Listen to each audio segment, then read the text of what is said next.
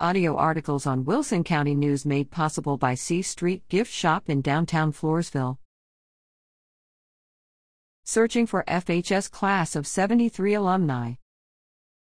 Attention Floresville High School classmates of the class of 1973. It's time to celebrate your 50th high school reunion. Invites for an upcoming gathering in October will be sent out soon, however, addresses and contact information are still needed. Alumni are asked to send their email address, phone number, and name changes to Susie Garcia Castro at susie.g.castro at gmail.com or Debbie Bludau Braddock at braddock at satch.rr.com. If you have been in touch with classmates through the years, share the news with them. Organizers of the reunion want to make sure no one is left out of the festivities.